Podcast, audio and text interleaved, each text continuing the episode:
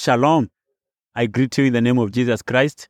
Uh, it's another season, it's another time that we need to share the word of God. The word of God gives us light, uh, give, gives a simple, even to the understanding. I want to bring it to you, the word of God in the book of uh, Genesis, chapter 6. And this is about the unprecedented solution that God brought to the face of the earth uh, when he destroyed the whole earth and he gave Noah, a fam- the family of Noah, a solution. In Genesis chapter 6, uh, from verse 5, it says, The Lord saw how great the wickedness of the human race had become on the earth, and that every inclination of the thoughts of the human heart was only evil all the time. The Lord regretted that he had made human beings on the earth, and his heart was deeply troubled. So the Lord said, I will wipe from the face of the earth the human race I have created, and with them the animals, the birds, and the creatures that move along the ground. For I regret that I have made them, but Noah found favor in the eyes of the Lord. Many are times, even in this phase of the life of, of the world where we are doing, where we are living, you see all those challenges. In your family, in your relationship, in your career, in your businesses, you face all these struggles in this world that we are into. You face violence and you see it even the world. Right now, we are experiencing what is going on in Israel and Palestinian, what is going on in Russia and Ukraine. All this violence is happening on the earth. And God saw it and he brought an unprecedented solution. And he found one man and he had favor in his him uh, with him, Noah, and he gave him a solution on how you'll be able to do on this earth. One thing God did, he, he saw what was going on, he saw the corruption in the earth, he saw the sin of humankind, and he said, I shall destroy them all, including the animals, but I will have found favor with one man, him, and that was Noah and his family. And God instructed him on what to do.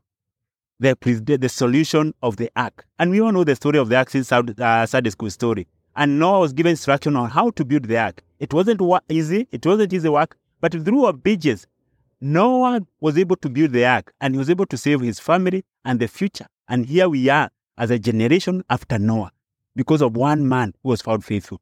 Regardless of what we are facing in this world, regardless of what you are facing in your marriage, in your career, in your business, in the world that we are living into, may we be found faithful like Noah was found. May you not, may you not give in to the sinful to the to the sinful world and its desires and its its enticement. May we study on the side of God. And uh, may God found when He's looking for one man, may you be the one. When you're looking for one woman, may you be found as the as the as one or one of them. And may God give you instruction on what to do in your marriage, in your business, in the boardroom, even as you have those conversations from the board, board level. May God use you as a solution of that organization. Therefore, as we face corruption in this world, may you know that God has the solution. God has an unprecedented solution that He can give unto you if we remain faithful.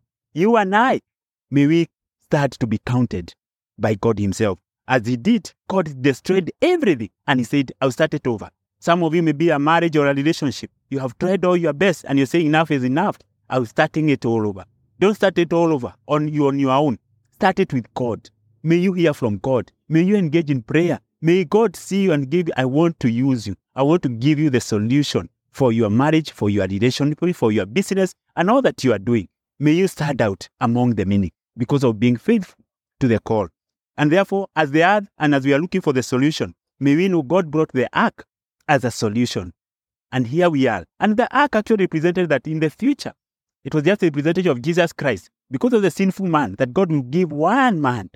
And now represented, and was an image, a reflection, a mirror of the come that Jesus will come as a savior, as a ransom to humanity for sin. And therefore, later alone, even as we get to the month of December, may we know we are getting there, that we shall be celebrating the birth of ro- the royal birth of our Savior, Jesus Christ. And therefore, Noah here has really reflected about the solution of the ark. May we know that God has a solution, and his solution is more than the problems that we face in this world. Remember the ark actually, even when he was able to build the ark, all the animals got, got into the ark the, and his family. And actually, the ark actually was on, only filled to 60%.